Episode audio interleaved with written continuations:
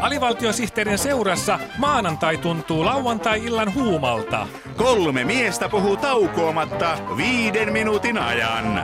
Älä ylitä annos suositusta.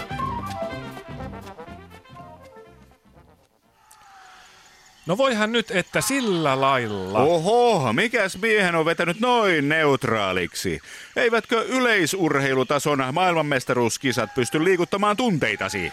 Vai onko tämä ei millänsäkään olemisesi sitä perua, että lähdit innoissasi poimimaan marjoja pakkaseen, mutta metsässä olikin plusasteita ja sulle tuli hiki?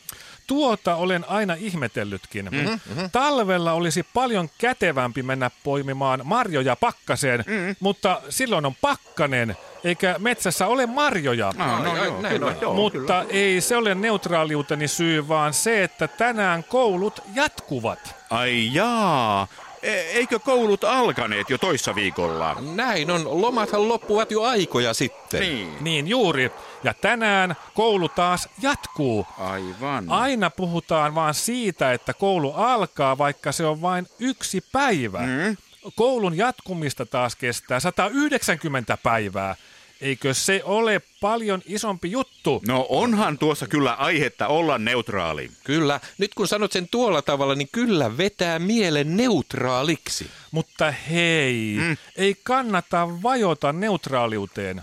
Elämässä on paljon pieniä asioita, jotka antavat meille neutraaliutta ja valoa. No eikö tuo nyt ole semmoista amerikkalaista tekoneutraaliutta, että pitää esittää neutraalia, vaikkei sisimmässä tuntuisi miltään? Mm. Mä sain karjalaiselta suvultani semmoisen perinnön, että neutraali olla pitää, vaikka syön märkänis. Ää, mun mielestäni ihminen voi valita, millä lailla elämään suhtautuu. Mm-hmm. Jaha. Ää, mun mielestä elämä on tasapaksumpaa kun joka päivään menee neutraaliuden kautta. Aivan, mm, mutta mm. se ei pidä alkuunkaan paikkaansa, että kortit määräisi ihmisen kohtalon.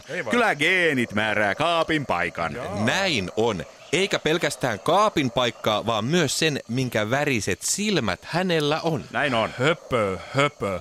Minä olen tutkinut tätä asiaa jo jonkin aikaa ja olen päätynyt siihen, että maksamatta jääneet velat – ovat ainoa peritty ominaisuus, mitä ihmisellä on. Ai sä korostaisit ulosottomiesten roolia perinnöllisyysasioissa geenien kustannuksella. Joo. Hei, mä tunnen yhden kaverin, joka peri isältään punaiset hiukset ja sinisen traktorin. Oho. Että kyllä niillä geeneilläkin on sanansa sanottavana siinä, miten vanhempien ominaisuudet siirtyvät lapsille. Kauhea ajatus. Mitä lapset tekevät aikuisten ominaisuuksilla? Niin, niin. Parran kasvu. Meikkaaminen. Vanheneminen. Lapsiparat.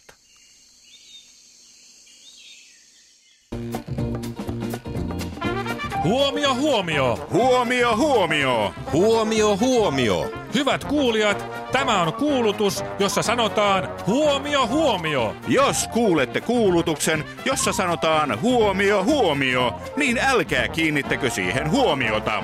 Kyseessä on vain kuulutus, jossa sanotaan huomio, huomio.